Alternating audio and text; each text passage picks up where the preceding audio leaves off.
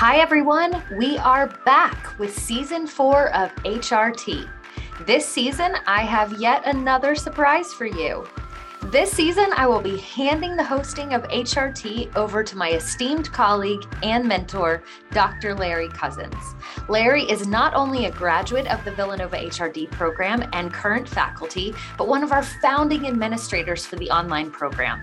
His expertise in training and development felt like the right guide for this season's theme, discussing how the pandemic has changed HR and our world of work.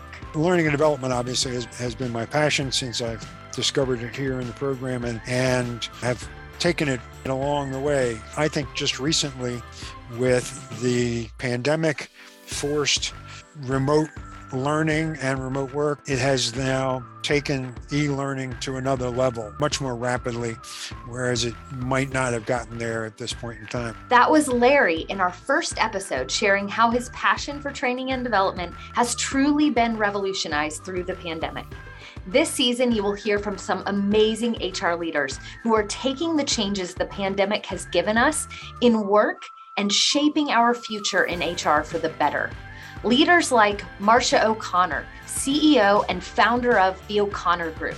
There are some companies out there that just assume and take care of things. And, and there are some leaders that did not check in with their people during COVID and they just assumed, well, they have a job, they should be happy. That mentality has got to go. You know, you have to have a place where people feel respected, included, taken care of. And it's a lot. It's not just about the benefits of what you offer, it's really the whole package now. This season, you will hear from Keith Black, Villanova HRD faculty member and principal at Employment Practices Outsourcing, as he and Larry dive into the great resignation and discuss the impact on HR and business.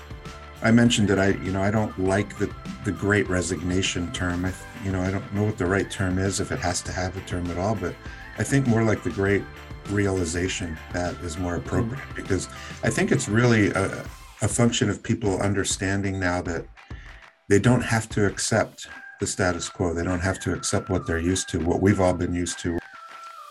This season, you can also expect a familiar voice, as you may remember Carlos Escobar, one of our SHRM bloggers in season one, who will be back to share his experience through the pandemic working as a strategic process manager for HEB, a large grocery chain in the South.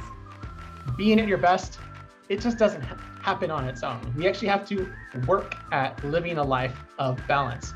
And that means taking the time to renew yourself. It's all up to you. You can be proactive in managing how you renew and recreate, or you can totally burn yourself out by overdoing everything.